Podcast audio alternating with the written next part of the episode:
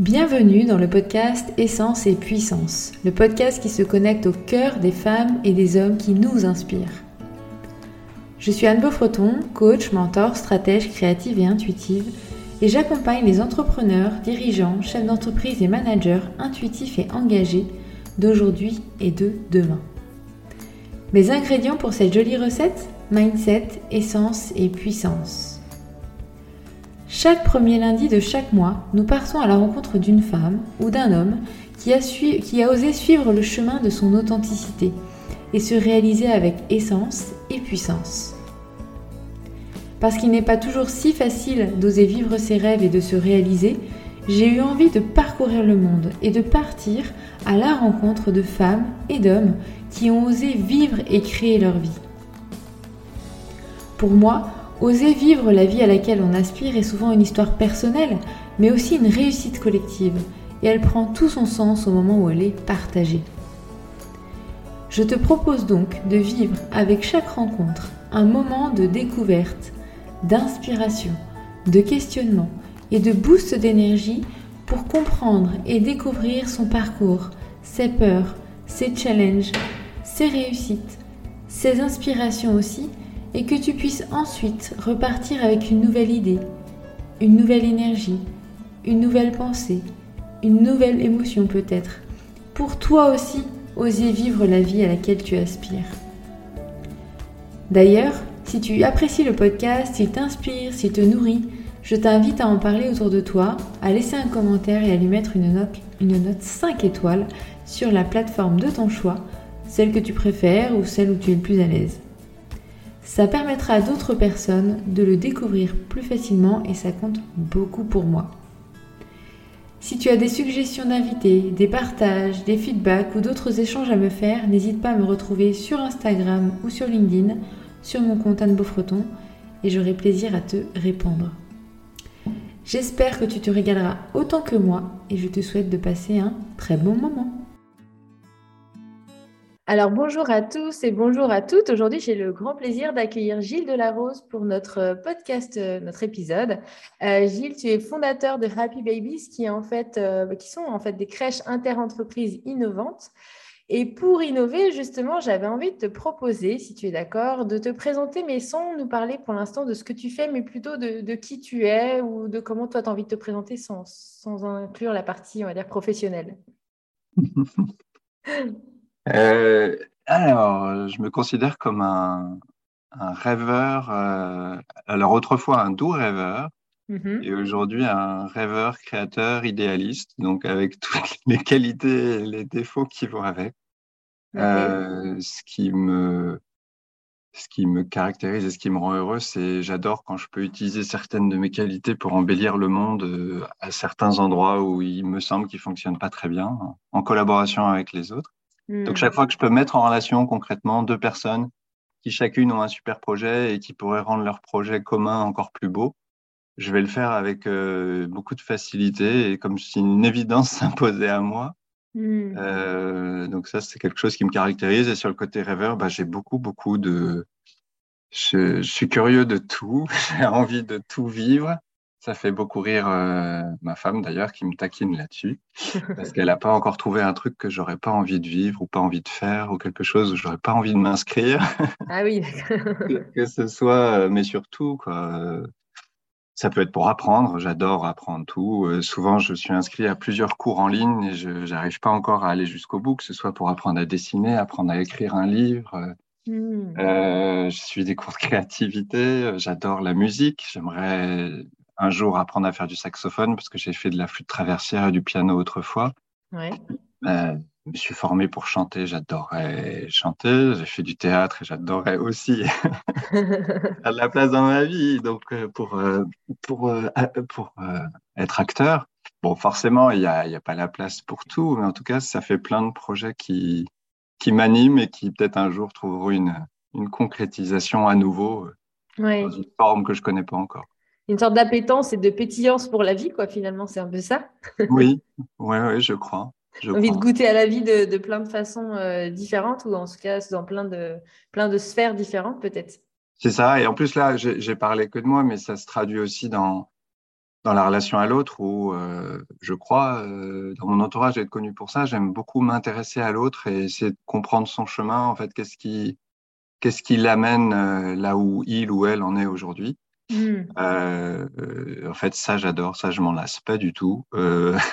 Ouais. Une sorte de voyage en humanité, de, de compréhension de l'autre. Euh, J'y arrive pas toujours, hein, bien sûr. Comme tout le monde, j'ai mes, a priori, etc. Donc il y a des moments dans ma qualité d'écoute peut baisser parce que je vais me fermer, je vais coller un jugement sur l'autre ou je sais pas quoi. Mais hmm. dans l'ensemble, je, je, crois que je suis réellement curieux de l'autre. Euh, voilà, j'adore euh, écouter l'autre, écouter l'histoire de l'autre. Ouais.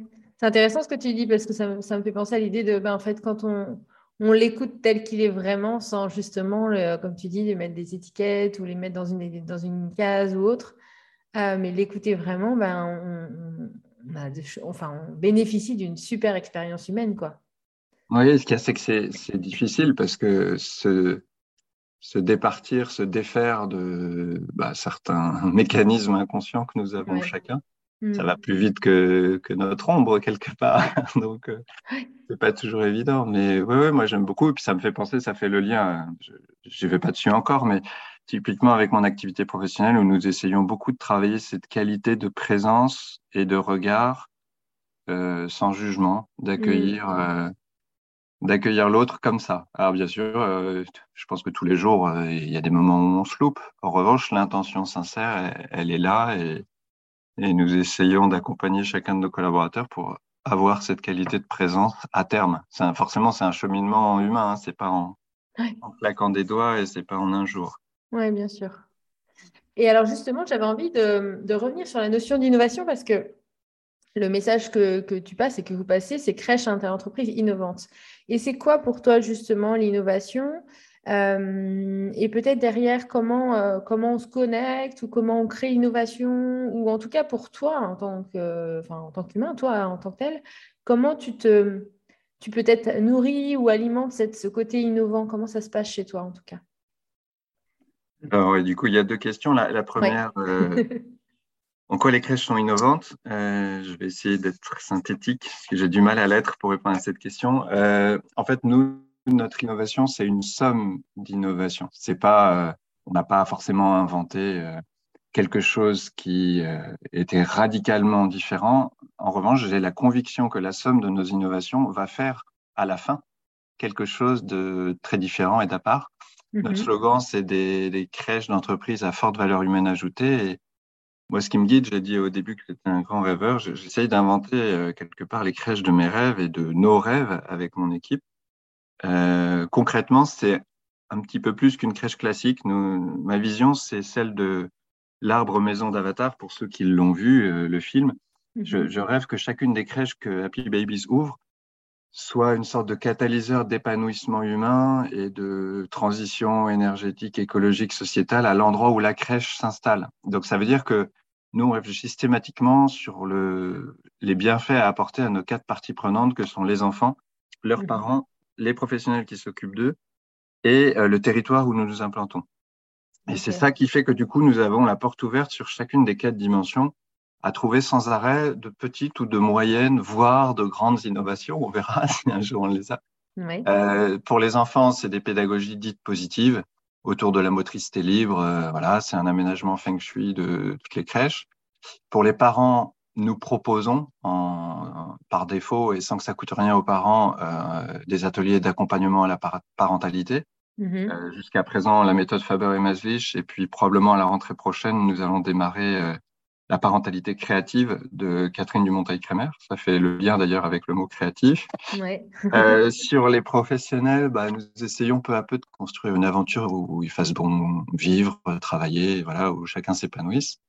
Et le territoire, pour finir, euh, il y a deux grands axes. Un, nous essayons de créer un écosystème vertueux, donc de choisir que des fournisseurs et des prestataires de services qui sont sincères eux-mêmes dans leur démarche, euh, avec une grosse démarche RSE, voire qui sont entreprises à mission, qui mettent grosso modo de l'intelligence et du sens dans leur métier. Moi, j'adore euh, ces belles rencontres-là et, et façonner la société par nos achats. En fait, l'argent que nous distribuons, nous le donnons à des gens qui, pour nous, font du bon boulot. Mm-hmm. Et le deuxième axe pour bonifier notre territoire d'implantation, c'est nous donnons un petit peu de nos bénéfices à des associations locales qui préexistent et qui font du bon boulot autour de la crèche dans l'aide à l'enfance et à la parentalité. Donc typiquement, euh, par exemple, l'association Regarde sa belle vue à côté de la première crèche qui lutte contre le décrochage scolaire. Et maintenant, pour Rezé et Clisson, les, deux autres crèches, euh, nous travaillons avec Parrain par Mille, euh, qui est une très belle association qui propose de mettre en place des, des parrainages entre vous et moi, et puis euh, des enfants dont les parents ont souhaité qu'ils bénéficient d'une ouverture sur le monde. Donc, grosso modo, le parrain ou la marraine va consacrer deux fois trois heures par mois à, un enfant qu'il ne connaissait pas avant. C'est encadré par l'association et ça lui permet d'emmener l'enfant en pique-nique, euh, au musée, euh, à la fête foraine. Mmh, voilà, toutes sortes d'ouvertures sur le monde pour en faire profiter d'autres enfants que les siens. Ouais. Voilà. Ce qui me vient quand, tu, quand, quand je t'écoute, c'est comme s'il y avait une, une, tu vois, une conscience systémique des différentes parties prenantes, en fait, dans, dans, à travers la crèche, pour le coup, et de se dire, mais comment, à travers ces différentes relations, on peut impacter positivement l'environnement, la planète, les gens, l'humain, de façon générale Est-ce que c'est un peu comme ça que tu, tu le ressens aussi? Oui, oui, tout à fait. Moi, je, je crois que une de mes qualités naturelles que je me contente d'essayer d'exprimer et d'utiliser, c'est euh, une vision globale des choses. Hmm. Et du coup, je ne sais pas penser à un projet en, descendant à, que à l'altitude zéro. J'ai un côté un petit peu hélicoptère où je peux monter très haut, redescendre très bas assez vite et me promener sur le territoire euh, pour observer, essayer de comprendre les interactions et me dire ah mais là ce serait tellement génial si ces deux personnes qui se connaissent pas pouvaient travailler ensemble. Tiens je hop on fait une petite mise en relation je sais pas quoi donc oui euh, toi tu parles du systémie moi je parle de, de vision globale c'est des mots différents mais ouais. et c'est mais c'est miroir enfin c'est synonyme. Et un deuxième truc c'est que euh, comme beaucoup de dirigeants j'ai la conviction que le l'entreprise est un un levier incroyable de transformation et d'embellissement de la société. Donc, euh, mm. j'ai dit au tout début qu'à titre perso, c'était un de mes moteurs dans la vie. Euh, J'essaye de fédérer autour de moi une équipe avec des personnes euh, qui partagent un peu cette envie d'embellir la société et j'essaye d'utiliser l'entreprise pour qu'elle contribue à ça. Voilà, tout simplement. Parce que à partir du moment où l'entreprise est pérenne, c'est ce que j'essaye de faire. Je suis un peu, je suis censé être le garant de ça. Oui. Euh, ça va dégager normalement des résultats, je l'espère, euh, assez récurrents, réguliers. Et après ces résultats, eh ben, il y a une partie qu'on peut redistribuer, une partie qu'on peut mettre de côté pour assurer la qualité de l'entreprise. Euh, donc, il y avait redistribué en interne et puis il y a aussi redistribué en externe. Donc, c'est là que moi, j'adore, par exemple, la rencontre avec la Fondation Break Poverty qui m'a permis de découvrir euh, les associations que j'ai citées tout à l'heure, euh, Regarde, ce que je connaissais pas, ou Par un par mille, que je connaissais pas non plus. Mm-hmm. Euh, et là, bah, moi, je suis ravi. Je me dis, si on peut utiliser une partie de, de nos résultats pour, euh, pour embellir euh, le monde, voilà, c'est pareil. Je, je donne un, des exemples, j'en ai un peu tout le temps. un nouvel exemple, c'est nous, on a un partenariat de cœur avec une très belle association nantaise qui s'appelle Mini Big Forest. La première fois qu'on s'est rencontré avec les, les, deux personnes qui ont fondé l'association, ils sont très sensibles à, à l'éducation, à l'éveil à la nature, et, et du coup, c'est une sorte de reconnaissance du cœur immédiate de dire il faut qu'on bosse ensemble. Et donc, à partir de cette rencontre, je me suis dit bon bah, chacune de nos prochaines crèches, nous allons essayer de planter avec les parents, leurs enfants et des salariés euh, une mini big forest devant la crèche ou à côté. Et mmh. typiquement, euh, ça vient répondre à la question tout à l'heure que je n'ai pas encore traitée sur comment je nourris mon innovation. Oui. Je l'ai nourri beaucoup euh, par les rencontres notamment. Oui. Et j'ai déjeuné avec mes amis de Mini Big Forest il y a quelques jours. Et ça loupe pas à chaque fois, à l'issue de l'échange, je repars avec une nouvelle idée. Et là, mmh. il me parle d'une personne qui s'est reconvertie et qui crée des jardins comestibles et je creuse un petit peu. Et quand ils me décrivent la méthode utilisée par cette personne, je me dis, bah, c'est une évidence. La prochaine crèche, je travaille et avec Mini Big Forest et avec, euh, cette entreprise qui crée des jardins comestibles. Parce que moi, mon but, c'est quoi? C'est d'encourager l'éveil à la nature, la reconnexion à la nature aussi pour les enfants et leurs parents. Et donc, si je peux proposer des lieux de, de vie euh, qui encouragent ça, qui permettent ça, qui ressemblent je l'espère, de moins en moins à une crèche classique. Ça ressemble forcément à une crèche. Hein, mais, oui, oui, oui. Mais en tout cas, l'idée, c'est que ça devienne des, des lieux de vie euh, mm. agréables où quand vous rentrez, vous dites Ah, c'est chouette, j'aimerais bien être à leur place. Ils ont de la chance, ils vont passer une belle journée. Voilà, c'est un peu. Oui, oui, oui.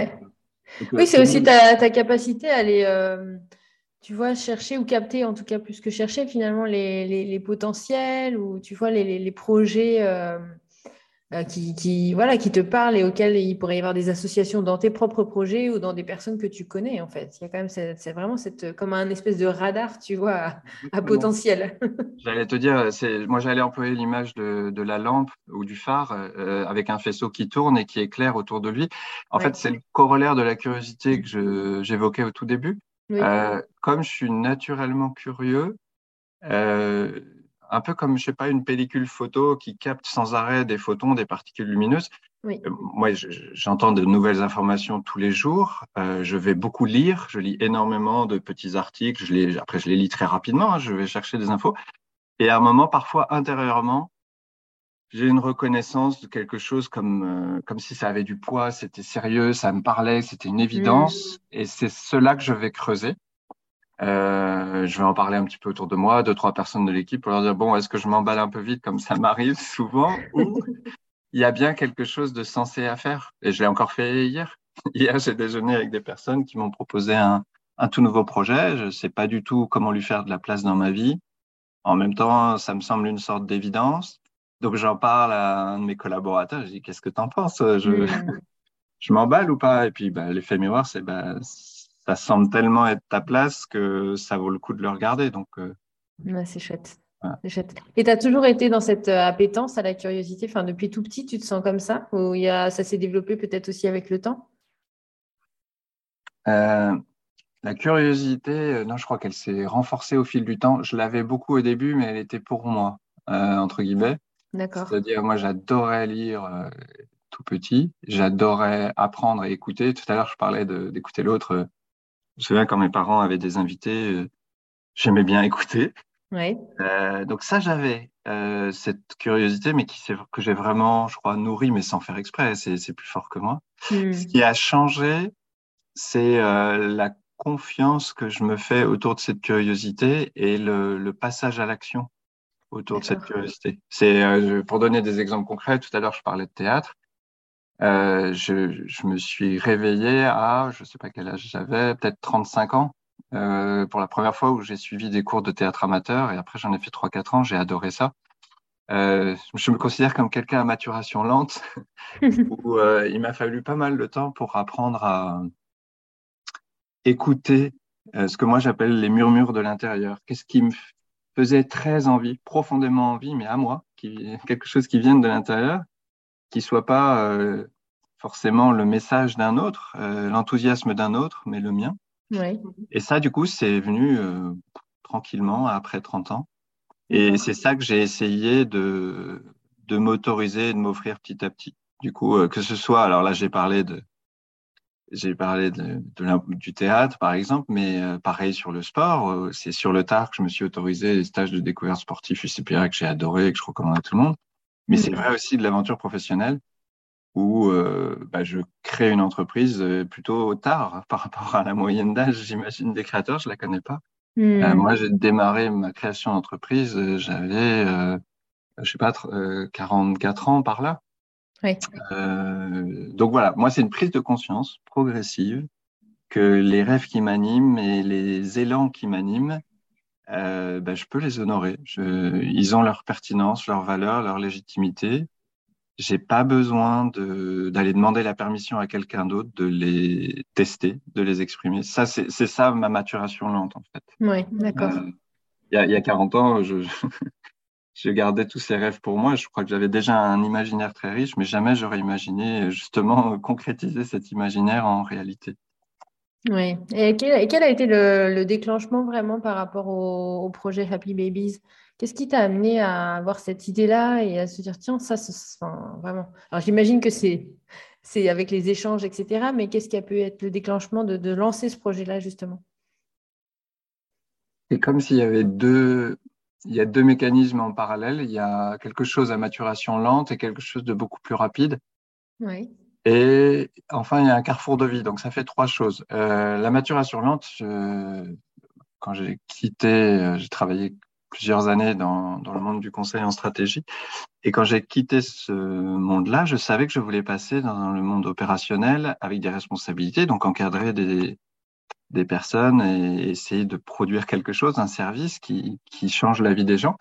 Et donc, je savais déjà que les services à la personne, c'était le bon endroit pour moi parce que je vous ai parlé d'intérêt pour euh, l'humain et euh, je me disais, bah, service à la personne, il y a plein de choses à faire. Oui. Et donc, euh, je savais que quelque part, à l'intérieur des services à la personne, j'avais une place, une valeur ajoutée à apporter. J'ai commencé avec le très grand âge, la fin de vie, je travaillais dans les EHPAD. Et en parallèle, du coup, j'ai remis en moi le, un rêve. Il se trouve que ma femme est prof des écoles. On parlait énormément de pédagogie le soir à la maison, d'épanouissement individuel de chaque enfant dans sa classe et avec quel enfant ça marchait, avec quel enfant elle avait toujours pas trouvé la clé, mais elle continuait de chercher. elle voulait trouver comment, voilà, le déclic, comment provoquer le déclic chez tel ou tel enfant. Donc il y avait ça qui émergeait peu à peu de dire bah je suis très heureux là où je suis sur l'accompagnement en fin de vie des personnes âgées mais si je pouvais accompagner au tout début de la vie et inventer quelque chose qui aide chaque enfant qui vient au monde à rester connecté avec ses talents singuliers et à écrire sa vie bien à lui, unique, où mm. cette personne va être à sa place. Euh, c'est un grand sujet qui me tient énormément à cœur. Ouais, que ça puisse se résumer, être à sa place, mais en tout cas la trouver et puis peu à peu l'occuper et l'incarner, l'habiter. Donc ça, c'était quelque chose en maturation lente, d'accord? Euh, Je sais pas, entre les années 2007 euh, quand je suis arrivé à Nantes et puis 2000 2015-2016 quand j'ai commencé le projet. Donc il y a maturation lente. Le deuxième phénomène, c'est que quand je me suis dit bon bah je vais quand même euh, alors carrefour de vie, euh, mon expérience professionnelle euh, dans les EHPAD s'est arrêtée de manière un peu douloureuse et bah là comme chacun, j'ai fait un, un peu un bilan sur quelles étaient mes envies, mes talents, qu'est-ce que je pouvais faire.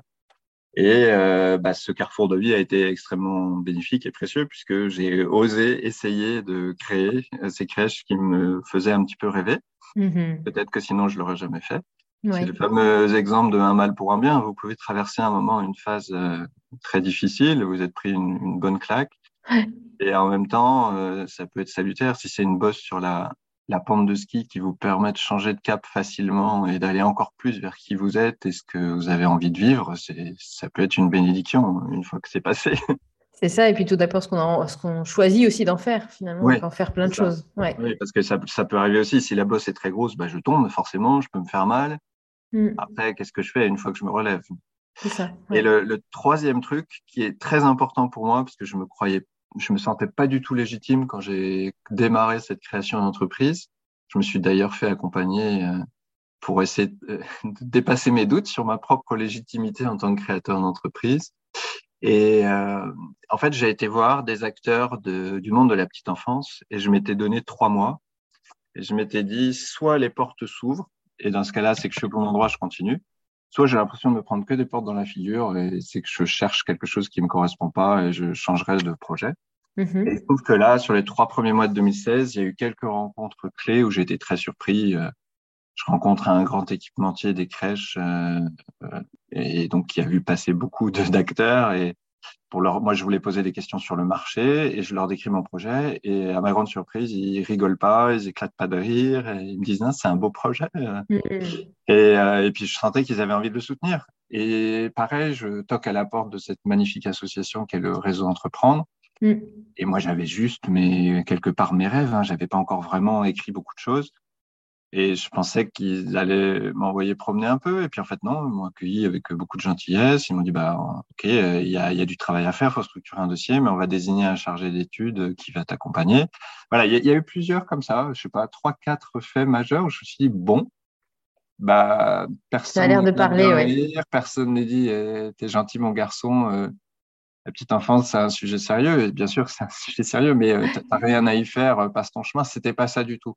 Ouais, ouais, Et donc, bah, ça, quelque part, ça, plus le travail sur moi avec l'aide d'un professionnel, mm-hmm. que j'aime beaucoup, que je peux citer ici, qui est Lise Ferraton du cabinet Équilibre, qui a aidé beaucoup de dirigeants autour de moi. Bah, en fait, voilà, j'ai apprivoisé, j'essaie de faire la part des choses sur mes propres doutes en me disant que là, c'était peut-être plus un frein qu'une aide. Et que j'allais les laisser un petit peu de côté et voir euh, où j'arrivais à aller, quoi, jusqu'où j'arrivais à aller. Oui, donc c'est vraiment tous ces éléments mis bout à bout qui, t'ont permis de, passer le cap, enfin en tout cas de, lancer ce projet et, d'y aller. Et ce qui est intéressant dans ce, que tu partages là, je trouve, c'est, c'est aussi de se dire, ben voilà, j'avais le, grand rêve ou le doux rêve et j'ai été le, on va dire le, le, titiller avec des acteurs euh, qui sont dans le monde de l'entrepreneuriat ou qui sont sur le marché, etc. Et ça me permet aussi de, de créer cette connexion entre ce que j'ai pu imaginer moi de mon côté et puis, euh, et puis la réalité et comment je peux le transférer, le, enfin, le, le créer quoi, dans cette réalité-là. et c'est un, c'est un sacré exercice de discernement pour chacun. Hein, euh, ouais, Parce que quand vous, vous, voulez créer une entreprise, euh, dans l'imaginaire collectif, aujourd'hui, on entend beaucoup parler d'incubateurs, etc. Mm. Euh, c'est super. Euh, vous allez forcément être boosté, soutenu. Et la question qui va se poser à vous, où que vous soyez, que vous soyez en incubateur ou euh, tout seul chez vous, en train de bosser et d'aller à vos rendez-vous avec les banques, les, premiers clients éventuels, tout ça, c'est de développer ce discernement pour savoir à quel moment le conseil que je reçois, il me semble être complètement pertinent pour permettre le projet. Et peut-être même il faut que j'ajuste un peu mon projet. Et à quel moment si je suivais le conseil, ça deviendrait le projet de quelqu'un d'autre, mais plus le mien. Je ne sais pas si vous me suivez. Oui, tout à fait. Et, ça, il n'y a pas une réponse simple à cette question, à part euh, écouter intérieurement. Et euh, je ne dis pas que je suis le meilleur pour le faire, mais j'essaie de progresser là-dessus. Euh, parce qu'il y a des moments, si vous, ce que vous essayez d'inventer, ça vous parle vraiment à l'intérieur, mais ça ne parle pas encore aux autres. Par exemple, moi, ça peut m'arriver assez souvent d'avoir l'impression de parler chinois aux autres, même si je ne parle pas, je ne connais pas le chinois. Et, euh, et, je me dis, bon, bah, c'est que tu es encore un peu trop barré, là, c'est trop abstrait. Euh, laisse courir, tu continues à cheminer, à laisser décanter l'idée, puis à un moment, euh, tu seras capable de l'expliquer mieux. Euh, donc, c'est constamment ça, au gré des rencontres. Parfois, il va y avoir un feedback où je vais me dire, ah oui, bah, c'est juste génial. Ou, tout à l'heure, par exemple, là, on parlait de l'idée des jardins comestibles. Là, j'ai pas besoin de réfléchir beaucoup pour me dire, ça a un vrai sens. Maintenant, il me reste à faire preuve de créativité pour être capable de le financer parce que en première lecture, ça passe pas comme ça, mais bon, nous allons trouver des solutions. Là, là on peut mobiliser de la créativité. Mmh, mmh, mmh. Euh, donc voilà, faire le, le, distinguo entre ça, c'est vraiment une idée qui est parfaitement dans l'ADN du projet, qui l'enrichit, qui l'emmène plus loin, et une autre idée euh, qui est peut-être très sympa, qui enthousiasme votre interlocuteur, et puis vous, ça vous fait rien du tout et bah, euh, je peux accueillir l'idée de l'autre et l'honorer et en même temps sentir que bah, lui, il va peut-être le faire, il ou elle, mais moi, je vais probablement pas l'intégrer dans mon projet, ça me parle pas. Oui, tout à fait. Et puis moi, ça me fait penser aussi euh, à la notion d'innovation que tu évoques et de dire, euh, il y a peut-être des, des, idées que j'ai innovantes qui matchent aujourd'hui avec le marché et d'autres qui sont un petit peu trop tôt et peut-être que dans six mois, un an, ce sera bon, mais que c'est encore un peu, un peu juste pour le moment. Oui, tout à fait tout à fait. Et, parfois, ça se joue à plus qu'à six mois. Ça dépend du métier choisi. Il y a beaucoup de métiers où c'est des cycles très courts. Oui. Euh, effectivement, parfois, moi, par exemple, depuis j'ai créé, j'ai commencé à travailler en 2016, j'ai une innovation en tête que j'ai toujours pas concrétisée. Euh, et si ça se trouve, il me faudra encore 3-4 ans, et pourtant, je sais depuis le début que je veux le faire. Mm. À l'inverse, il y a une innovation que j'avais pareil en tête en 2016 et que je vais, je l'espère, concrétiser là en 2022 avec une personne que j'aime beaucoup, euh, Sylvie Cordener, où euh, depuis que j'ai créé, je veux euh, léguer un petit cadeau de vie aux enfants de 3 ans qui vont rentrer à l'école et quitter la crèche. Mhm. Et ce petit cadeau de vie, ce serait un petit film de 2-3 minutes où nous interviewons des professionnels qui parlent de l'enfant et qui disent les qualités qui vont en lui, qui, qui leur semblent évidentes. Quoi. Ça fait trois ans qu'ils vivent avec lui.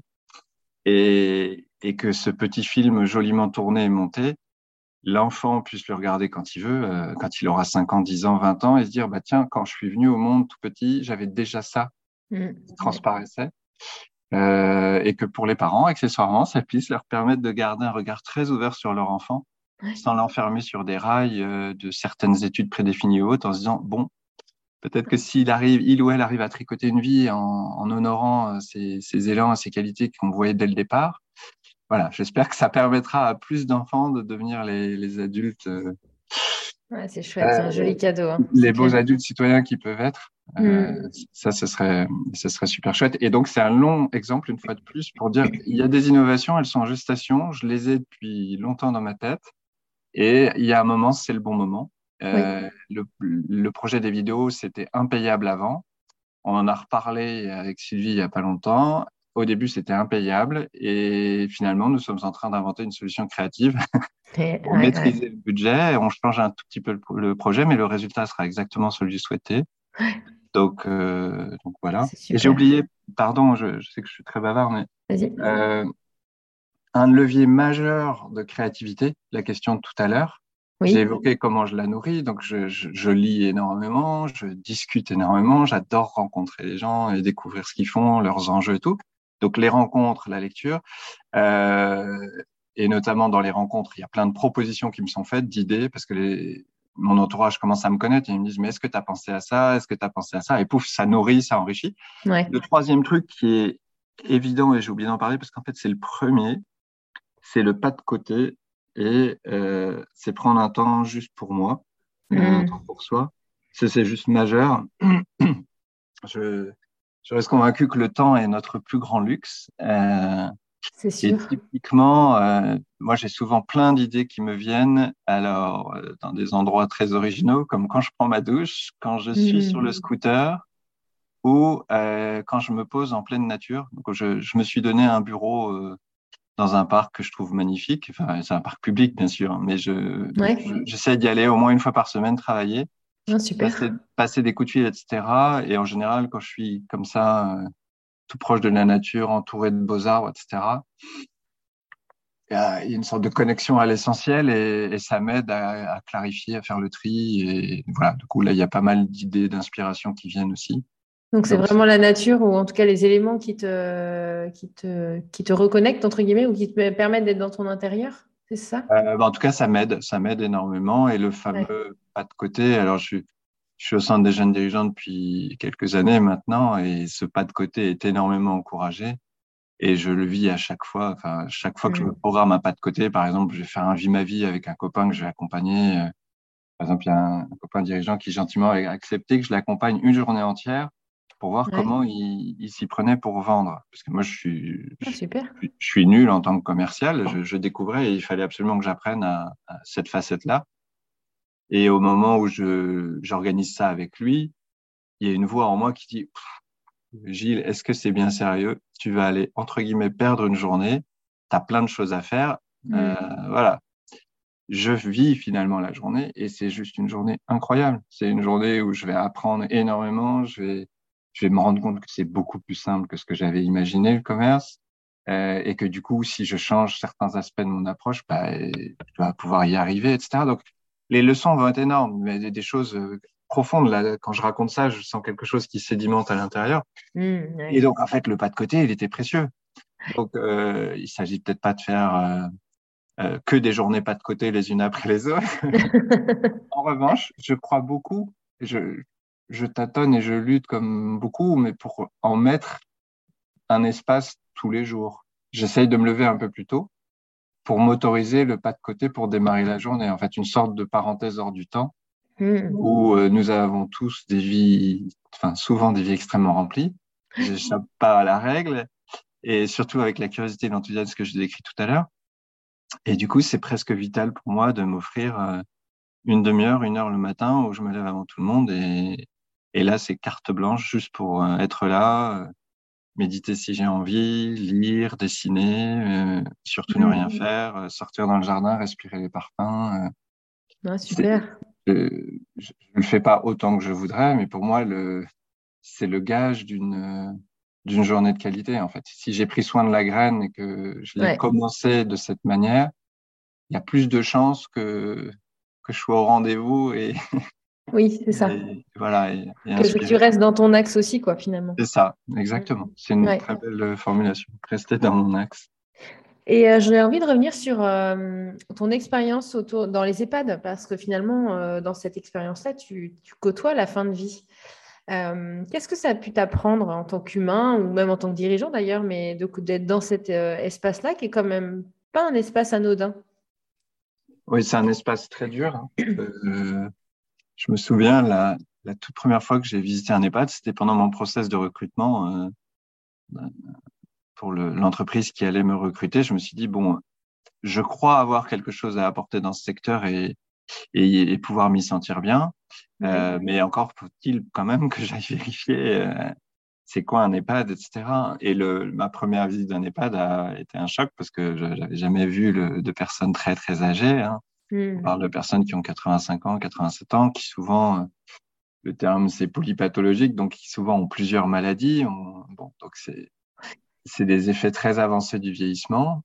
Et en même temps, il y avait une, bizarrement, hein, mon moteur intérieur, c'était, moi, je me sens très apaisé avec la mort si je mm. peux aider par ma présence des personnes âgées et leurs familles à vivre de manière plus apaisée euh, ce grand départ, j'aurais fait ma part, j'aurais apporté quelque chose à la société. Pardon. Donc c'est ça qui me, c'est ça qui m'amenait à toquer à la porte des EHPAD. Après, je savais qu'au niveau euh, expérience professionnelle, ouais, je pouvais avoir éventuellement des, des compétences et la capacité d'apprendre les compétences que j'avais pas encore pour encadrer des, des directions d'EHPAD et essayer d'inventer, alors j'ai employé la même expression, j'ai dit les crèches qui n'existent pas. Mmh. Euh, moi, mon moteur, c'était créer des EHPAD euh, qui existaient hein, pour certains, mais des EHPAD qui n'existent pas, des EHPAD ouverts sur l'extérieur, des EHPAD où euh, les résidents ils savaient qu'ils pouvaient partir en voyage à Venise pour euh, ceux qui étaient les plus autonomes encore, capables de se déplacer même en fauteuil, euh, où on créait des foyers de vie dans l'EHPAD pour essayer de faire venir la cité dans l'EHPAD pour une conférence historique ou autre. Alors, on n'a pas, pas toujours atteint l'objectif, c'est pas grave, mais l'intention, elle était là. Mmh. Et euh, j'ai eu la chance de rencontrer plein de très très belles personnes. Il y a des directions d'EHPAD que j'ai rencontrées qui pour moi sont des, des êtres humains exceptionnels euh, parce qu'il faut beaucoup beaucoup de qualités euh, complémentaires pour être une très bonne direction d'EHPAD. Euh, à la fois, il faut une vraie humanité et en même temps un niveau d'exigence incroyable hmm. parce que vous pilotez un paquebot euh, avec 100 personnes âgées, 75 salariés. c'est c'est vraiment un métier très très exigeant. Oui, et tout ça en sortie pour bah, essayer de proposer un dernier chapitre de vie le, plus épanouissant possible, et ce qui est une sacrée euh, gageur hein, ou gageure, euh, parce que parce que c'est compliqué. Euh, quand vous avez des personnes très désorientées, hmm. ça vous pose plein de questions au quotidien, ça vous met face à vos impuissantes. et là, il y a aussi eu de très belles rencontres. Je me souviens d'une de mes directions qui avait un, une capacité à connecter avec les personnes désorientées, mais qui était hors norme. Et j'ai adoré ça. Du coup, c'était mon interprète. Ouais, ouais. Et quand, j'étais en, en, EHPAD, par moment, je lui demandais de me décoder ce qui venait de se passer, de se jouer dans une rencontre avec une personne. Donc, quand je dis désorientée, c'est atteinte d'une maladie de type Alzheimer. Ouais. Euh, Parkinson, etc. Et, et c'était, c'était souvent hyper précieux. Et en fait, ça m'a renforcé dans une conviction. Là, j'en prends conscience en le racontant une conviction qui m'anime encore aujourd'hui dans les crèches, c'est qu'il y a énormément de choses qui se jouent par la qualité de présence de, de l'accompagnant. Euh, il y a évidemment des compétences professionnelles à acquérir, euh, il y a tout ça, c'est évident. Mais il y a quelque chose à nourrir intérieurement sur l'accueil de l'autre, sur la curiosité de l'autre, mais qui soit pas une curiosité invasive. Euh, je ne sais pas si tu vois, il y a une sorte de dialectique ou d'équilibre entre oui, être là quand et en même temps son, accueil paisible. Oui, euh, Parce que parfois, moi, je sais que mon élan vers l'autre, il peut être perçu comme un peu trop inquisiteur et c'est pas mon souhait vraiment, mais ça peut être vécu comme ça. Hmm, euh, donc voilà, c'est des. C'est apprendre à danser, c'est le terme qui me vient, c'est apprendre à danser aussi avec l'autre dans ce. Oui, joli. Dans cette présence-là, quoi. Ouais, c'est joli. C'est oui, oui, c'est ce qui fait quelque chose de l'ordre de la rencontre. Ouais, Qui fait que si l'autre euh, a juste besoin que je sois là sans que je parle, est-ce que j'y arrive? Euh, Là, quand je raconte ça, il me vient une image. Je me souviens d'une résidente qui euh, était, alors ce qu'on appelle du coup bah, grabataire, donc elle restait dans son lit toute la journée, les yeux fermés. Mm-hmm. Et puis un jour, du coup, je, je, je, passe dans sa chambre. En fait, je discute avec la direction, je pose des questions pour comprendre quelle est la situation familiale de cette personne. Et euh, au fond de moi, il y avait une voix qui semblait dire euh, cette dame, elle, elle n'ose pas partir, elle veut protéger ses enfants, euh, etc. Il y a quelque chose de cet ordre-là. Ouais. Et donc, je suis juste passé lui dire bonjour. Elle avait les yeux fermés, etc. Et je, je me suis autorisé juste à, à poser euh, une main sur ses mains et à lui parler un petit peu. Et il se trouve qu'elle a ouvert les yeux. Et voilà, c'était émouvant. Ah, c'est chouette. Ouais, c'est comme si être si proche de cet espace de vie, on va dire, c'est ça nous rend euh, encore plus peut-être humble. Oui, oui, oui. Oui, ou connecter peut-être à d'autres choses en tout cas En tout cas, ouais, l'humilité est indispensable. J'ai envie de dire, il faut que ça cohabite avec les, beaux idéaux parce que bah, les beaux idéaux, par moment, ils, peuvent être à côté de la plaque. Donc, c'est ces allers-retours. Euh, tu parlais de danse. Euh, j'aime beaucoup cette image-là. Euh, on pourrait en trouver plein de variantes autour de la danse, mais c'est. Mm. Ou moi, j'ai souvent cette image de la spirale et qui peut marcher avec la danse aussi. C'est tester des choses, expérimenter des choses.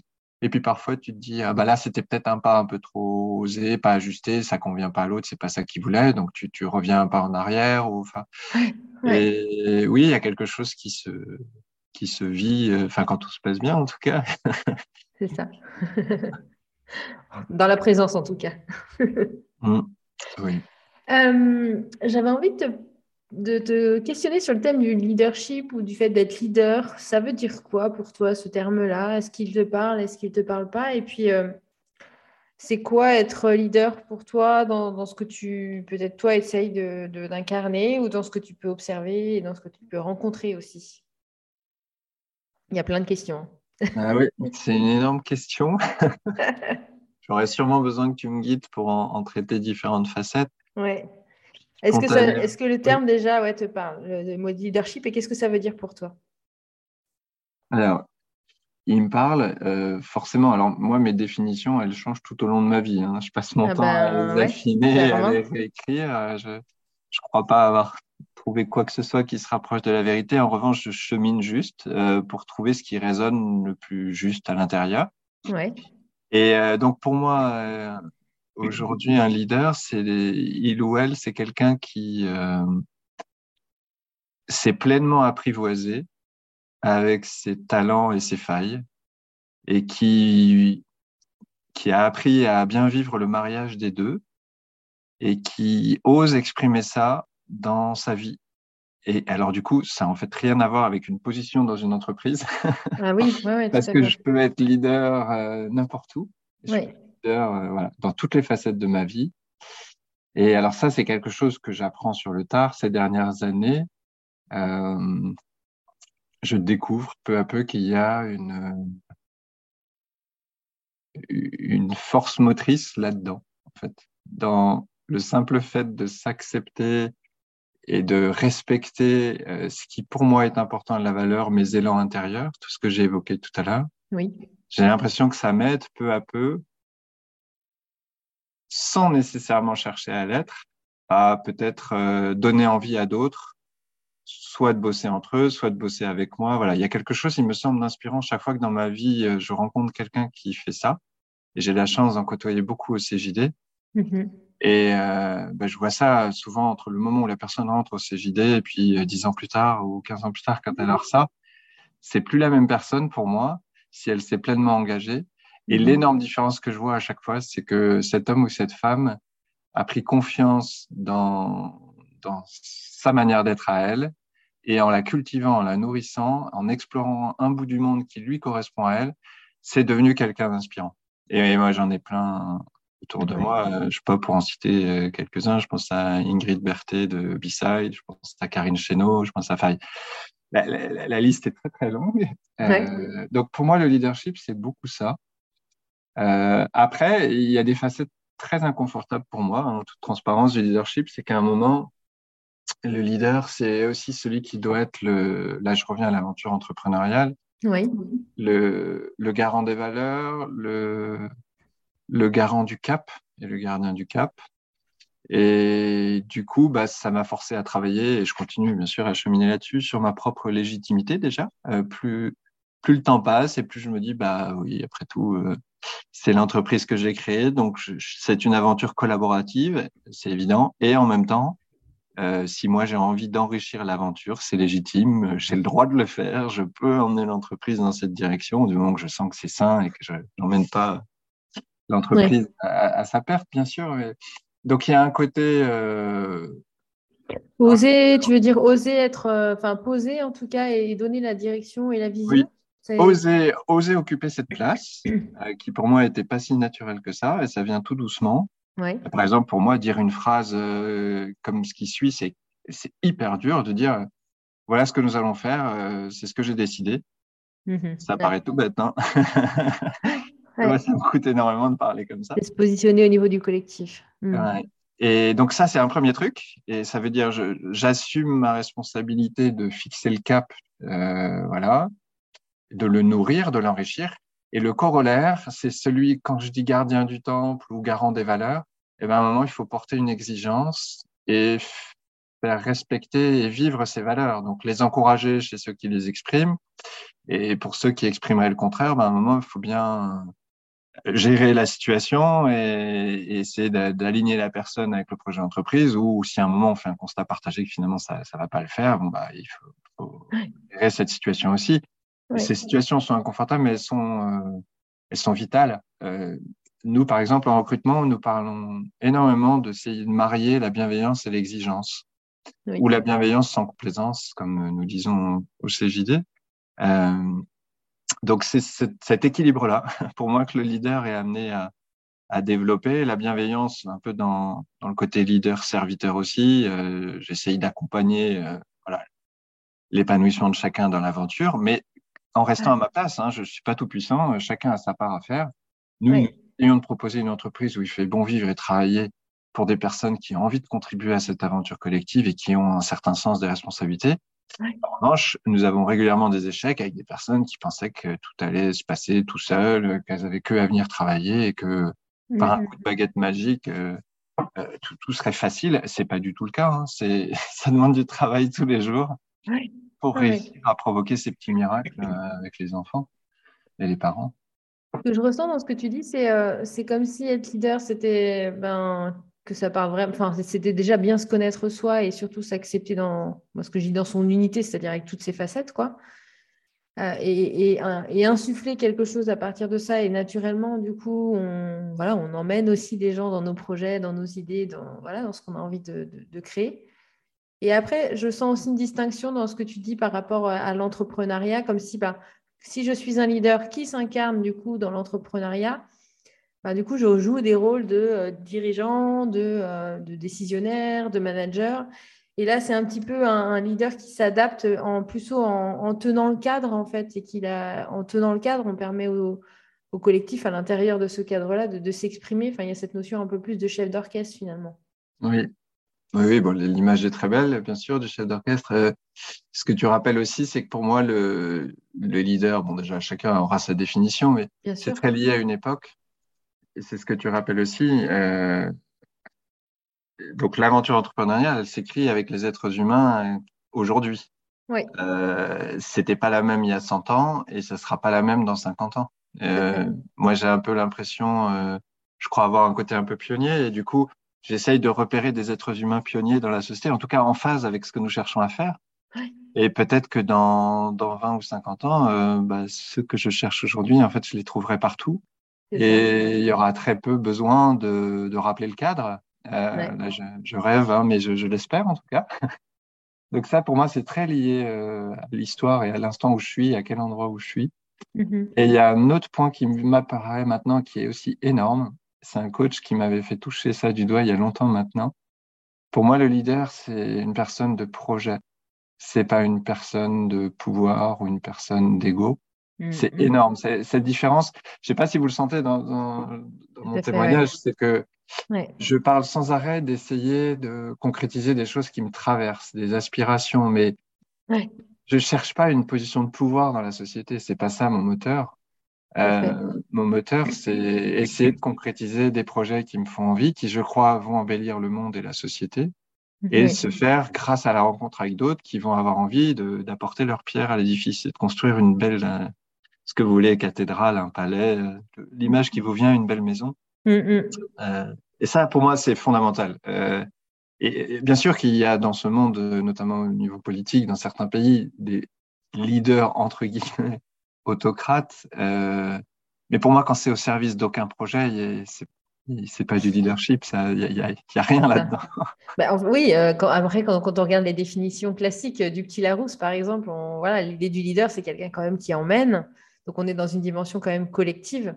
Euh, si effectivement c'est plutôt le pouvoir ou l'ego qui nourrit, bah là, la recherche, en tout cas, elle est plutôt individuelle. Donc, c'est le driver qui va être différent, en fait. Oui, parce que et c'est intéressant cette reformulation parce que c'est évident que le leader, ça, ça vient de l'anglais lead, c'est celui qui mène, qui emmène.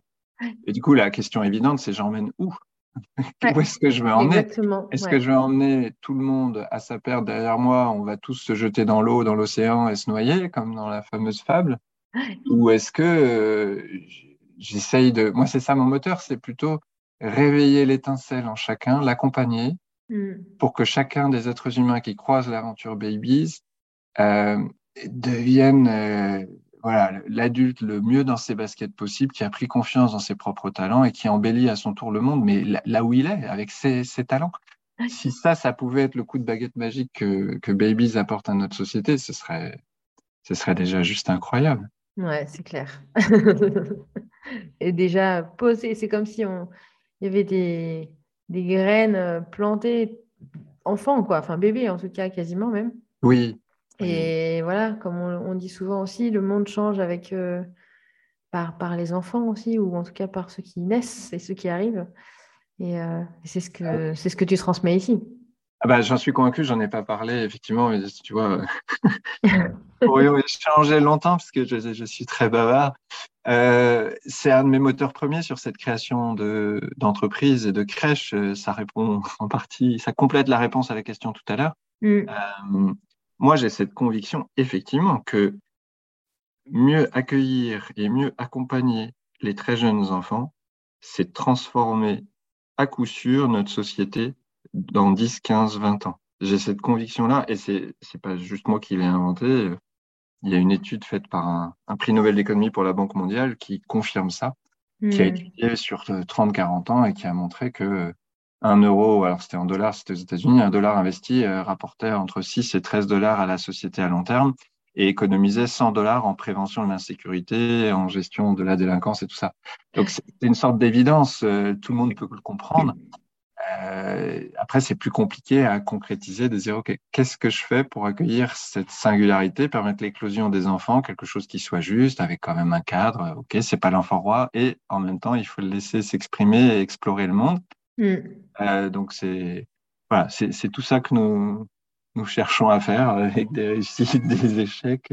Mais oui, je suis convaincu que ça, ça embellit, ça transforme notre société. Et si un, un de mes moteurs, c'est de permettre à chaque enfant de rester connecté à lui-même pour éviter la longue parenthèse, tu sais, un peu cette dérivation pour 20, 30, 40 ans. Ouais, ouais. Euh, ben, j'ai fait de bonnes études. Euh, après, j'ai pris un métier qui était proposé à la sortie parmi ceux qui s'offraient à moi.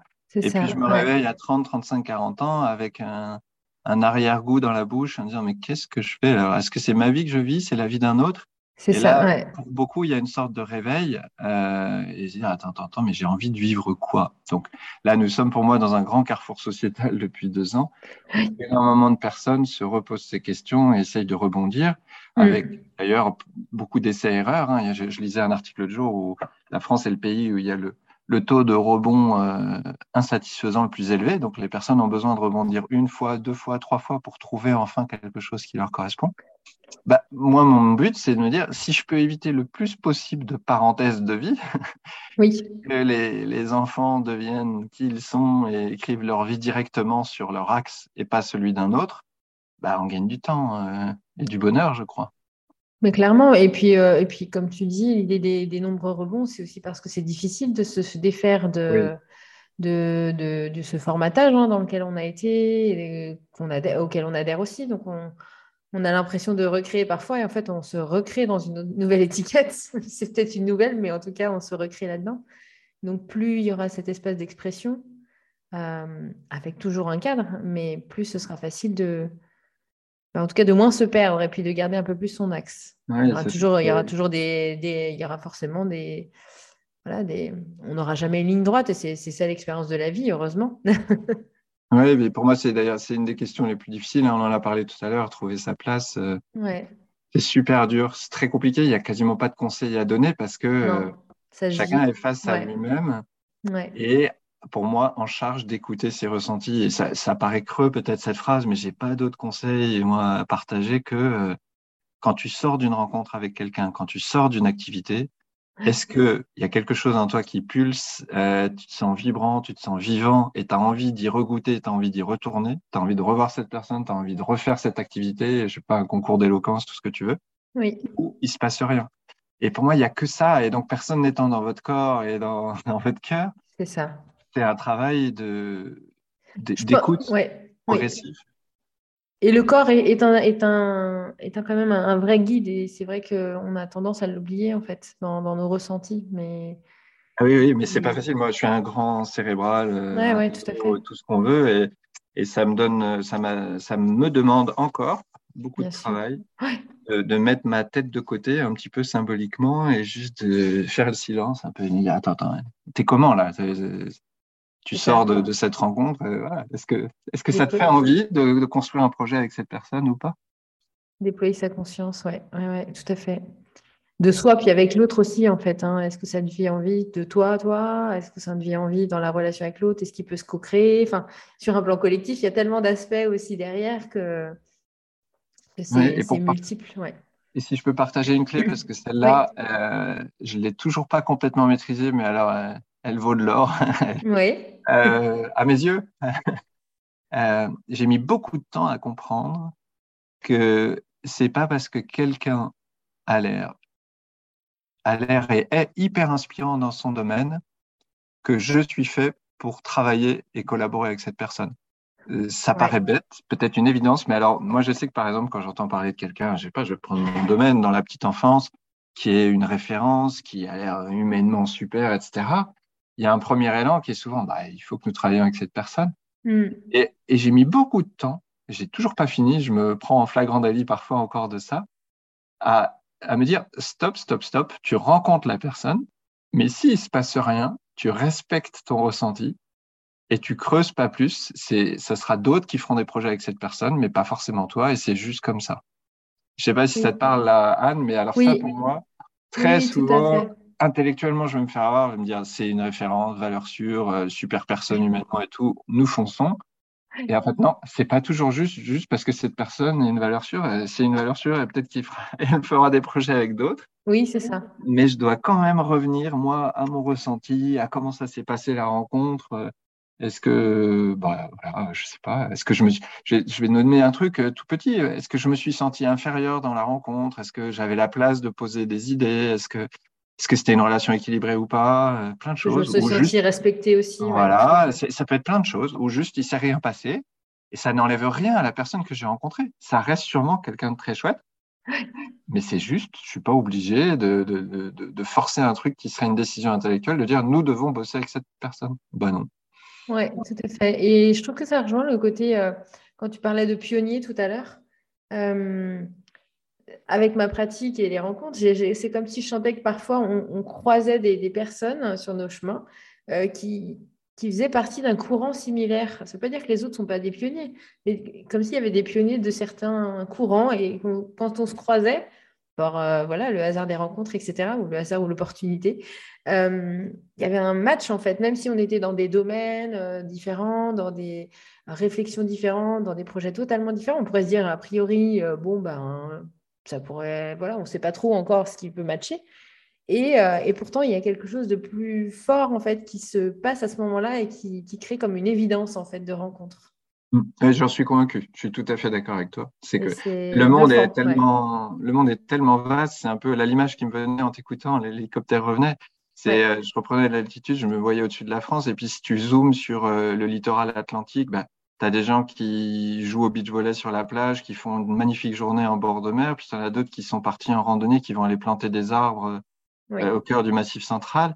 Et il y a plein de personnes inspirantes partout. Ça ne veut pas forcément dire que ça va être des personnes avec qui toi tu vas te sentir en phase. Mm. Et on, s'en moque. Ce qui compte, c'est que toi, tu apprennes peu à peu à repérer avec qui tu as envie de co-créer, de co-construire et, que tu, voilà, tu crées des occasions de rencontre et de projets avec ces personnes-là. Là, déjà, si tu fais ça, tu t'honores, tu honores l'autre et tu, puis surtout, tu es bien, quoi, normalement. tu es bien dans tes Tout à fait. Et c'est intéressant, moi, ça fait plusieurs personnes que je rencontre comme ça, et en fait, on, se croise, il y a quelque chose qui se passe. En fait, on pose l'intention de se dire, il y a un truc à faire ensemble. On ne sait pas quoi, on ne sait pas comment, on n'a pas du tout le contexte, etc. Ça peut même sembler assez étrange à ce moment-là. Mais on sait qu'il y a eu tellement une, fluidité dans l'échange et voilà, un partage en fait commun que bah voilà, on, sent qu'il y, a quelque chose qui peut être, qui peut être partagé. Puis des fois, mmh. c'est des choses euh, toutes simples. Hein, euh, peut-être mettre en relation quelqu'un. Des fois, c'est vraiment des gros projets ensemble. Des fois, c'est tout à fait autre chose. Voilà, y a, on sent qu'il y a un espace de vie, en tout cas, qui va être partagé à un moment donné. Quoi. Mmh. Euh, Gilles, le podcast s'appelle Essence et puissance et j'avais envie de te demander ce que veulent dire pour toi ces deux mots-là et est-ce qu'ils veulent dire quelque chose? Et, euh, et, si c'est le cas, comment, euh, comment peut-être toi tu les vis au quotidien ou dans ta vie ou en tant que leader, peu importe? On va commencer par essence. je me sens un peu comme le candidat au bac de philo ou en oral de concours. Oui, vous avez deux heures. Hein. essayer de revenir au, cœur pour une réponse plus simple. Euh, alors, l'essence, il me semble que nous l'avons évoqué plein de fois là dans notre entretien. Euh, c'est faire de la place pour euh, juste pour être là, profiter, admirer la nature, sentir les parfums, juste être là dans le monde, vivre le monde, l'observer, mais voilà, j'ai envie de dire presque, dans mon cas en tout cas, au ralenti. Oui, d'accord. Et, avec le sentiment que quand je cultive euh, cette qualité de flamme, de présence, euh, bah derrière, une fois que j'ai pris soin de mon feu intérieur, entre guillemets, mais qui peut être un feu là apaisé, qui par moment peut être plus, plus fort s'il y a besoin d'exprimer autre chose, mais bah là déjà, je, il me semble que je prends soin de mon essence. Mmh. Et euh, un autre mot qui me vient autour de l'essence, c'est qu'elle est, c'est par définition une découverte perpétuelle et continue, c'est-à-dire que je me méfie beaucoup des étiquettes que nous pouvons poser sur nous-mêmes. C'est assez facile en fait de dire euh, bah, je suis pas comme ci, je suis comme ça. C'est vrai aussi. Je suis premier, j'ai dit tout à l'heure que c'était important d'apprendre à se connaître et d'accueillir ses failles comme ses talents. En revanche, c'est juste de ne pas les graver dans le marbre en se disant euh, je suis irrémédiablement perdu sur ce sujet-là ou je sais pas quoi, d'accepter que euh, je vais sûrement me surprendre tout au long de ma vie. Je vais sûrement découvrir des, des élans en moi que j'aurais jamais imaginé. Euh, tout à l'heure, c'est anecdotique, mais je parlais de, de, la découverte du théâtre à 10 ans, mais jamais, ou 12 ans ou 15 ans, jamais j'aurais imaginé faire du théâtre. J'étais hyper timide, hmm. j'aurais été euh, terrorisé par ça. Alors que quand j'ai dû arrêter le théâtre au bout de 3-4 ans, mais j'adorais ça et j'en avais presque besoin. J'avais besoin d'aller euh, vivre euh, sur scène, etc. Donc, euh, accepter, laisser plein de portes ouvertes en soi, en, en acceptant, alors c'est un sujet majeur, et c'est une longue réponse rien que sur l'essence. Je crois beaucoup au fait de d'oser accueillir ses peurs, les traverser, vivre avec elles pour découvrir l'inconnu. Ça, c'est un de mes dadas. Ouais, d'accord. Et, du coup, euh, bah, parfois la peur est salutaire, elle va me sauver la vie très bien. Il y a plein d'autres cas où la peur me garde dans une zone de confort et, m'empêche de découvrir euh, un autre aspect euh, grandiose de la vie ou quelque chose que je pourrais vivre et que, que je vais adorer. Tout à fait, ouais. Donc voilà, autour de l'essence, peut-être Rester ouvert. pas se dire euh, je suis comme ci, comme ça. Je, dans ce que tu dis, je, retiens l'idée de euh, ok, je suis comme ça, mais c'est aujourd'hui, maintenant. Quoi. Et demain, ça peut être totalement différent. C'est ça. Et garder un rapport au temps très long. Pour moi, l'essence, c'est quelque chose de très long, hein, essentiel. Hmm. J'aime beaucoup le mot intemporel ou éternel. Il y a quelque chose de cet ordre-là et, que d'ailleurs nous pouvons contacter. Moi, c'est ce que j'essaie de contacter hein, le matin quand je me lève tôt et que je suis là, je respire, et je, prends mon temps. C'est une sorte de partie un peu éternelle que j'accueille et, qui, mm. qui, observe. Et après, à côté, la puissance. Alors, sacré mot. je me considère pas comme quelqu'un de puissant au départ. Et je, me, je fais ce que je viens de te décrire, je me laisse surprendre et je découvre peu à peu que je peux avoir une puissance et qui est une sorte de puissance sensible, une puissance d'inspiration, mm. euh, une puissance de planter des graines ou de rallumer une étincelle dans, dans le cœur de certains. Euh, je me souviens d'une rencontre avec un collaborateur qui me partageait un de, ses, un de ses rêves de 20 ans et cette personne semblait l'avoir abandonné et enterré. Et là, autour d'une d'un échange informel dans le local du personnel, euh, je me suis permis de de raviver le rêve. Mais c'est tout à fait possible de l'accompagner. Moi, si si ça t'intéresse, je peux te mettre en relation euh, avec telle telle personne et tu verras. Il y a plein de gens bienveillants dans ce monde. À partir du moment où toi, tu as clarifié ce qui t'anime et le projet que tu veux concrétiser, toi, tu as rendu lisible ton message, ce que tu cherches à faire, et tu vas voir que ça fédère plein de bonnes volontés autour de toi. Et il y a plein de gens qui vont être heureux de t'accompagner sans attendre un retour. Parfois, tu mm. vas rencontrer qui attendent un retour, bah, tu, tu, tu vas le sentir normalement, et puis bah, tu fais pas grand-chose avec eux. Et ceux qui veulent bien euh, soutenir le projet, tu, tu construis. Du coup, tu construis pas tout seul. Et ça m'a énormément fait plaisir puisque j'avais le sentiment, sans rien forcer, qu'à mm. l'issue de l'échange, il y a quelque chose qui s'était rallumé dans le regard et de ah ben c'est peut-être dans dix ans que je le concrétise, mais, mais je l'ai réactivé ce rêve. c'est chouette. Euh, ça, ce serait peut-être une des puissances que que je peux avoir. Euh, voilà, je me mm. considère pas comme quelqu'un de puissant. Ah si, alors il y, a la, il y, a la, puissance de la résilience aussi. Ça fait un peu oui. ouais. Tarte à la crème, mais euh, parce que le mot, euh, nous l'employons tous. En même temps, peut-être que nous toucherons du doigt une qualité que nous avons qui est essentielle. Euh, je suis pas le meilleur pour persuader, je suis pas le meilleur pour euh, quand, quand je dis quelque chose que les autres se disent ah oui c'est comme ça, c'est évident, quelle autorité naturelle. Ça, je crois pas que ce soit moi. Ouais. euh, en revanche, alors c'est bien, j'ai perdu le mot. Ah oui, la résilience. Euh, en revanche, je crois que j'ai cette puissance-là, c'est-à-dire, euh, c'est d'ailleurs étonnant parce que c'est ce que je traverse encore là sur le premier semestre 2022. J'ai l'impression de traverser euh, une rivière extrêmement tumultueuse où là, je viens juste de franchir le milieu du je, je bois la tasse régulièrement, j'ai mon pactage sur la tête pour essayer de le tenir au sec, pour faire traverser euh, un peu mon, mon entourage proche avec moi là sur, sur la tête ou sur le radeau. Mm-hmm. Et donc, euh, bah, c'est pas confortable, c'est chaotique. Et en même temps, bah, il y a quelque chose en moi où je suis connecté sur euh, le phare de l'autre côté, sur l'autre rive, euh, et comme s'il y avait une sorte de crémaillère qui me mhm. tirait. Alors, c'est très lent. Ça peut sembler trop lent parfois. J'aimerais bien Je retrouver euh, une profondeur d'eau un peu moindre et respirer, ce soit plus sympa. Ouais, euh, en revanche, je, découvre cette facette-là de moi depuis 8-10 ans. typiquement, je parlais tout à l'heure de la, la, grosse claque reçue qui m'a permis derrière de démarrer ma création d'entreprise. Mais c'était qu'une des choses où j'ai commencé à découvrir qu'en fait, bah, je pouvais euh, encaisser beaucoup de choses sans pour autant lâcher euh, des, des, choses qui me tiennent à cœur et où je connais juste pas la date de concrétisation. Je sais pas si c'est euh, dans un an, cinq ans, dix ans, vingt ans, mais c'est là, c'est en moi et, plus ça passe, plus le temps passe, plus j'ai confiance que je vais en fait concrétiser d'une manière ou d'une autre euh, des aspirations. Oui, ça fait écho aussi avec ce que tu disais par rapport au leader euh, ou euh, ce qu'on partageait par rapport à la vision et la direction. Et en fait, je, je, je ressens aussi que depuis quelque temps, alors c'est sûr que la, période qu'on a vécue avec le Covid a accentué le mouvement, mais même, et que en fait, quand on a ce, où on sait où on va, ou quand tu parlais de place tout à l'heure, finalement, ben, même si on est en train de boire la tasse, le fait d'avoir cette direction nous permet de continuer à à garder le cap, quoi, à nous, à nous maintenir en fait dans cette, dans cette direction-là. Est-ce que tu le ressens comme ça aussi? Oui, oui, et tu vois, ça nous renvoie à la question de tout à l'heure, hein, qui est pour moi euh, des questions les plus complexes euh, à résoudre dans l'existence, c'est comment savoir que je suis au bon endroit? Est-ce que ma résilience, c'est de l'entêtement? Et de l'obstination euh, qui m'envoie droit dans le mur?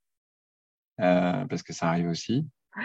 Ou est-ce que c'est une vraie résilience qui est sur le chemin d'un projet et dont, au fond de moi, dans mes tripes, dans mes cellules, je sens bien que c'est là que ça se passe et que du coup, OK, le chemin à cet endroit-là, il est inconfortable. Mm. Tu vois, un peu comme les personnes qui sont en, randonnée en montagne, puis il y a un passage à franchir, il y a eu un éboulis, euh, bon, bah, tu, tu transpires un petit peu, tu vois bien que c'est un peu moins sécure comme passage, euh, un peu plus dangereux. ok, c'est sur le chemin. C'est quand même ce qui, ce qui t'emmène dans ta randonnée pour découvrir d'autres aspects magnifiques de la nature. Donc, euh, donc ça, voilà, il n'y a pas de réponse simple. Est-ce que je suis en train de m'entêter à part bah, écouter les retours du, du réel, tu vois Je sais pas si tu vis ça aussi, Anne. Euh, tu, tu es sur ton projet, tu as le sentiment que tout ça c'est juste, et en même temps, bah, il y a des phases difficiles.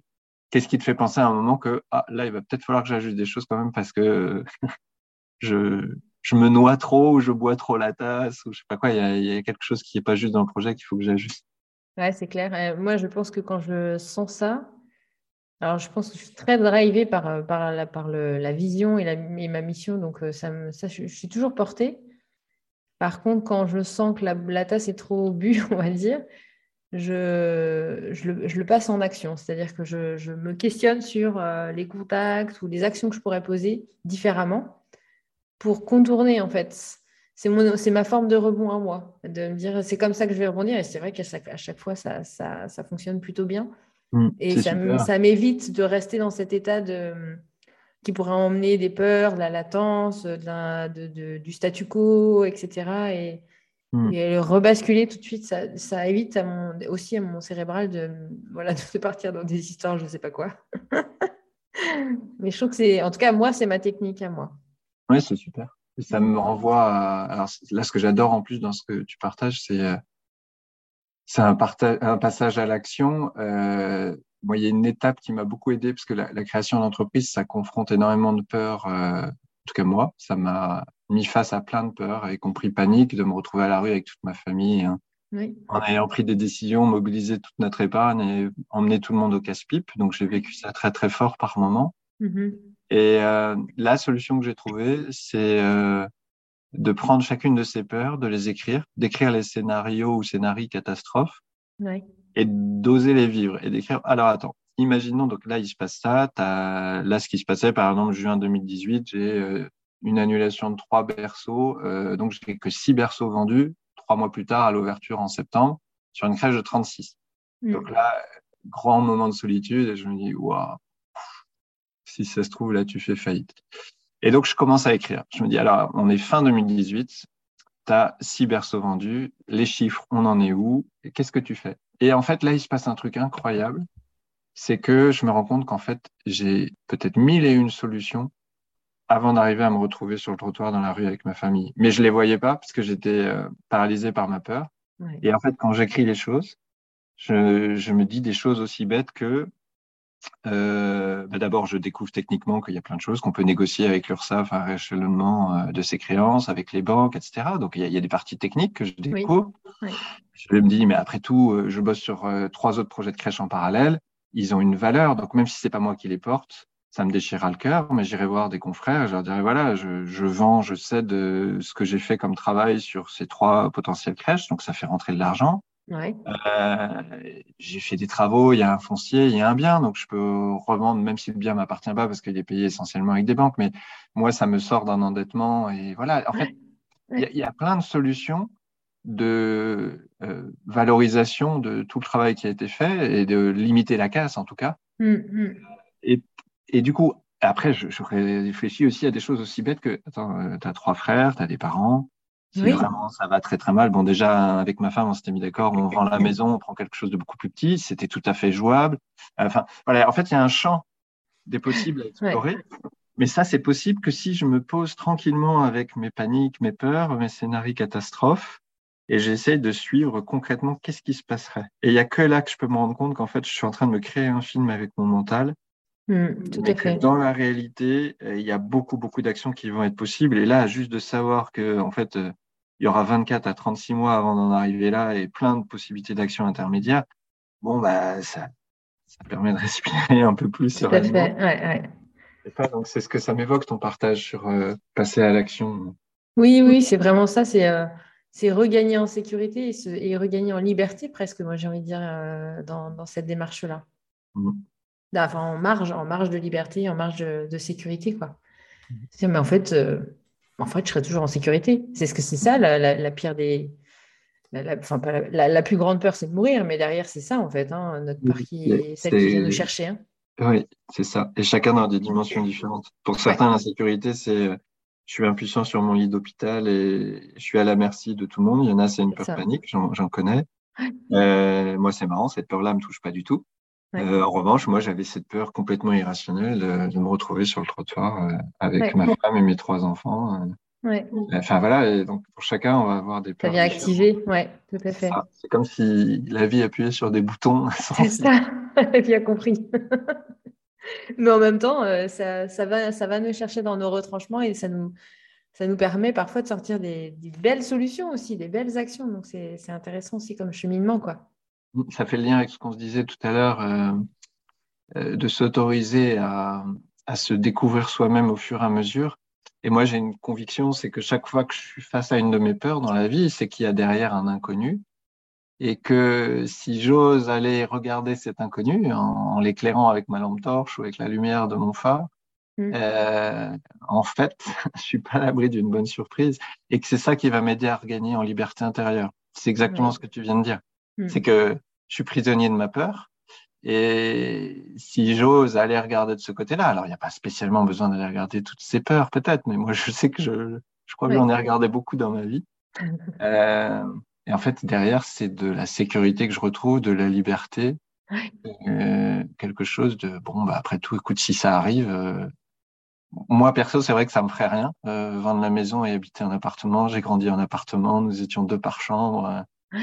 Enfin, c'est possible, euh, voilà. Euh, donc, et après, j'ai pas à me plaindre. Hein. J'ai la chance d'avoir. Euh, j'ai jamais connu de, de phase très difficile hein, me concernant, mmh. en termes de ressources en tout cas, pour manger et d'avoir un toit.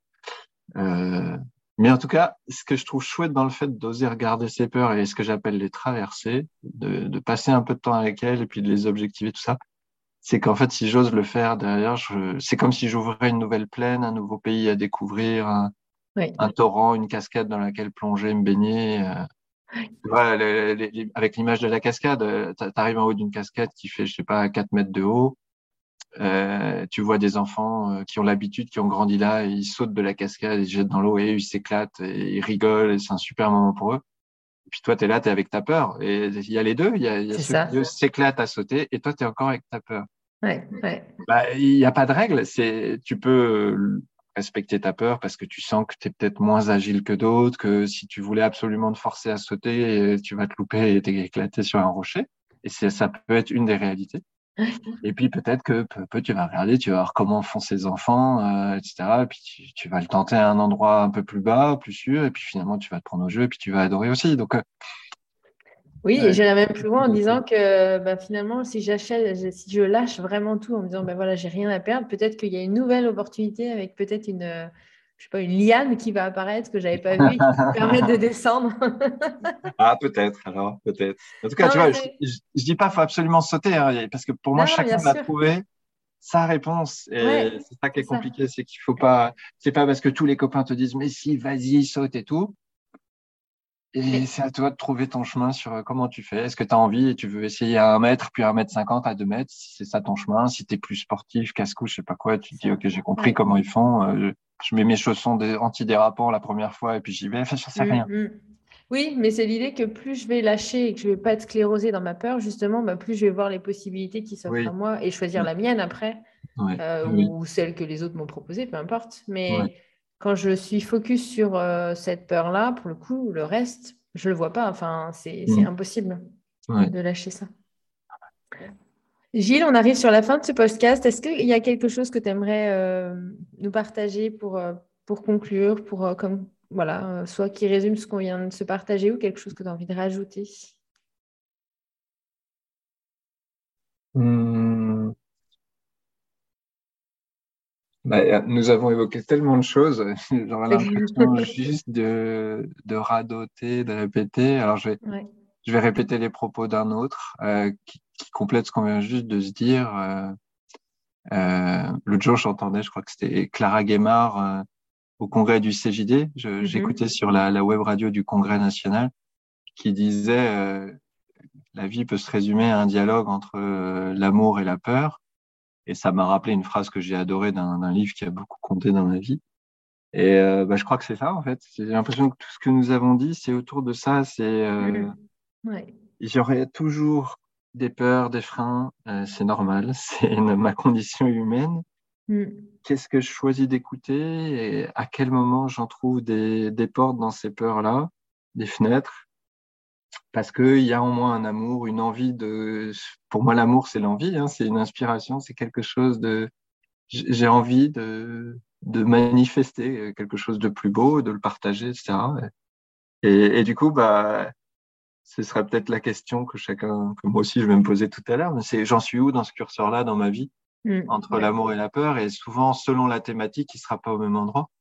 Mais est-ce que est-ce que j'arrive à donner plus la place à l'amour, à tous les projets, à ce que j'ai envie de concrétiser, de partager, ou est-ce que euh, j'ai mis mon curseur en mode hyper sécurité euh, et c'est la peur qui prédomine? Et bon ça fonctionne, mais ça fait une vie où ça va beaucoup manquer de flammes, d'étincelles, de peut-être de saveur dans ma lecture des choses. Mmh, mmh.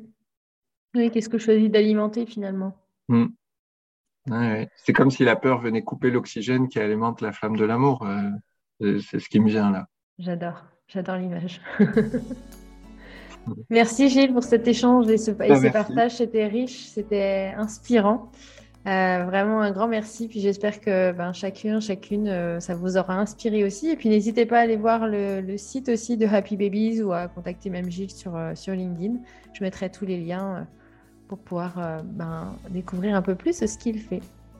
Merci Gilles, à bientôt. Merci. merci Anne pour ton écoute. Bonne journée.